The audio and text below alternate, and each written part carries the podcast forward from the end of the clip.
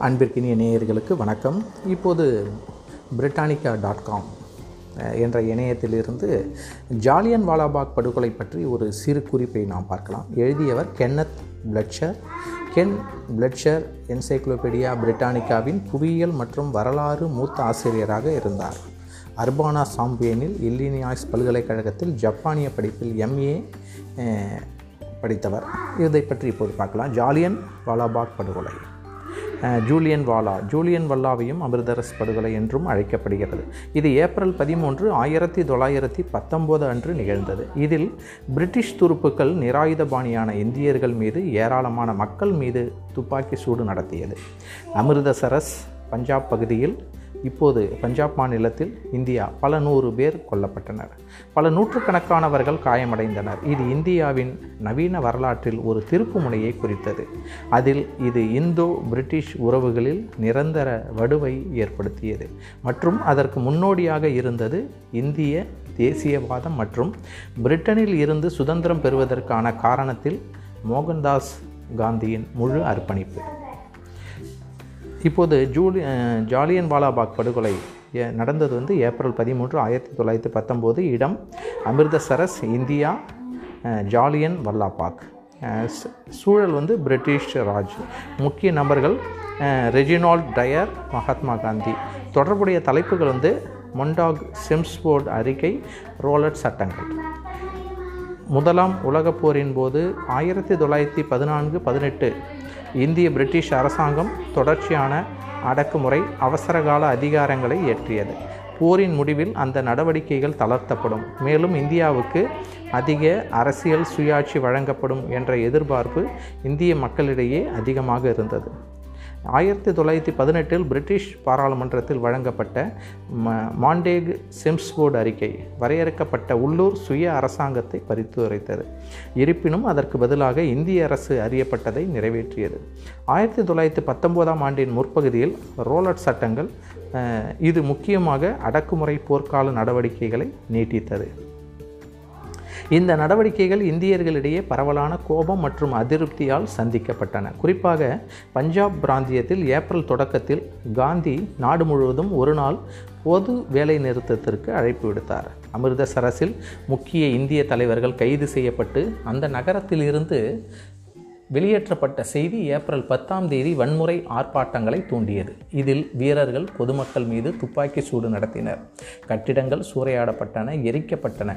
கோபமடைந்த கும்பல் பல வெளிநாட்டினரை கொன்றது மற்றும் ஒரு கிறிஸ்தவ மிஷனரியை கடுமையாக தாக்கியது. பல டஜன் துருப்புகளின் படை கட்டளையிட்டது. ஜ ரெஜினோல்ட் எட்வர்ட் ஹாரி டயருக்கு ஒழுங்கை மீட்டெடுக்கும் பணி வழங்கப்பட்டது. எடுக்கப்பட்ட நடவடிக்கைகளில் பொதுக்கூட்டங்களுக்கு தடை விதிக்கப்பட்டது. ஏப்ரல் பதிமூணு மதியம் குறைந்தது பத்தாயிரம் ஆண்கள் பெண்கள் மற்றும் குழந்தைகள் அடங்கிய கூட்டம் ஜாலியாமன் வாலாபாக் இது சுவர்களால் கிட்டத்தட்ட முழுமையாக மூடப்பட்டிருந்தது மற்றும் ஒரே ஒரு வெளியேற்றத்தை மட்டுமே கொண்டிருந்தது. பொதுக்கூட்டங்கள் மீதான தடையை மீறி ஆர்ப்பாட்டக்காரர்கள் எத்தனை பேர் இருந்தார்கள் என்பதையும் வசந்த பண்டிகையான பைசாக்கியை கொண்டாட எத்தனை பேர் சுற்றியுள்ள பிராந்தியத்திலிருந்து நகரத்திற்கு வந்தார்கள் என்பதும் தெளிவாக தெரியவில்லை. ஜெனரல் டயரும் அவரது படையினரும் வந்து வெளியேறினர். எச்சரிக்கையின்றி துருப்புக்கள் கூட்டத்தின் மீது துப்பாக்கி சூடு நடத்தினர். வெடிமருந்துகளிலிருந்து வெளியேறும் வரை நூற்றுக்கணக்கான சுற்றுக்களை சுட்டதாக கூறப்படுகிறது. இரத்த கொதிப்பில் எத்தனை பேர் இறந்தார்கள் என்பது உறுதியாக தெரியவில்லை. ஆனால் ஒரு உத்தியோகபூர்வ அறிக்கையின்படி முன்னூற்றி எழுபத்தொம்போது பேர் கொல்லப்பட்டனர். மேலும் ஆயிரத்தி இரநூறு பேர் காயமடைந்தனர். அவர்கள் துப்பாக்கி சூட்டை நிறுத்திய பின்னர் துருப்புக்கள் உடனடியாக அந்த இடத்திலிருந்து வெளியேறினர். இறந்தவர்களையும் காயமடைந்தவர்களும் விட்டு சென்றனர்.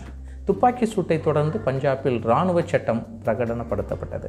அதில் பொது அடிதடி மற்றும் பிற அவமானங்கள் அடங்கும். துப்பாக்கிச் சூடு பற்றிய செய்தி மற்றும் அடுத்தடுத்த பிரிட்டிஷ் நடவடிக்கைகள் துணைக்கண்டம் முழுவதும் பரவியதால் இந்திய சீற்றம் அதிகரித்தது. பெங்காலி கவிஞரும் நோபல் பரிசும் பெற்றவர் ரவீந்திரநாத் தாகூர் ஆயிரத்தி தொள்ளாயிரத்தி பதினைந்தில் தனக்கு கிடைத்த நைட்ஹுட் கைவிட்டார். காந்தி ஆரம்பத்தில் செயல்பட தயங்கினார். ஆனால் அவர் விரைவில் தனது முதல் அளவிலான மற்றும் நீடித்த வன்முறையற்ற எதிர்ப்பு சத்தியாகிரக பிரச்சாரத்தை ஏற்பாடு செய்ய தொடங்கினார். ஒத்துழையாமை இயக்கம் இது அவரை இந்திய தேசியவாத போராட்டத்தில் முக்கியத்துவம் பெறச் செய்தது. இந்த சம்பவம் ஹண்டர் கமிஷன் விசாரணைக்கு இந்திய அரசு உத்தரவிட்டது. இது ஆயிரத்தி தொள்ளாயிரத்தி இருபதில் டயரின் நடவடிக்கைகளுக்கு தணிக்கை செய்து இராணுவத்திலிருந்து ராஜினாமா செய்ய உத்தரவிட்டது. எவ்வாறாயினும் படுகொலைக்கு பிரிட்டனில் எதிர்வினை கலந்தது. பலர் டயரின் நடவடிக்கைகளை கண்டனம் செய்தனர். ஆயிரத்தி தொள்ளாயிரத்தி இருபதாம் ஆண்டில் அப்போதைய போர் செயலாளராக இருந்த சர் வின்சென்ட் சர்ச்சில் ஆயிரத்தி தொள்ளாயிரத்தி இருபதில் ஹவுஸ் ஆஃப் காமன்ஸ் உரையில் உரையாற்றினார். ஆனால் ஹவுஸ் ஆஃப் லார்ட்ஸ் டயரை புகழ்ந்து பஞ்சாபின் மீட்பர் என்ற குறிக்கோளுடன் பொறிக்கப்பட்ட ஒரு வாளை கொடுத்தார். கூடுதலாக ஒரு பெரிய நிதி டயரின் அனுதாபிகளால் திரட்டப்பட்டு அவருக்கு வழங்கப்பட்டது. அமிர்தசரஸில் உள்ள ஜாலியன் வாலாபாக் தளம் இப்போது ஒரு தேசிய நினைவு சின்னமாக விளங்கி வருகிறது. நன்றி. சோர்ஸ் வந்து பிரிட்டானிக்கா என்சைக்ளோபீடியா பிரிட்டானிக்கா. தேங்க்யூ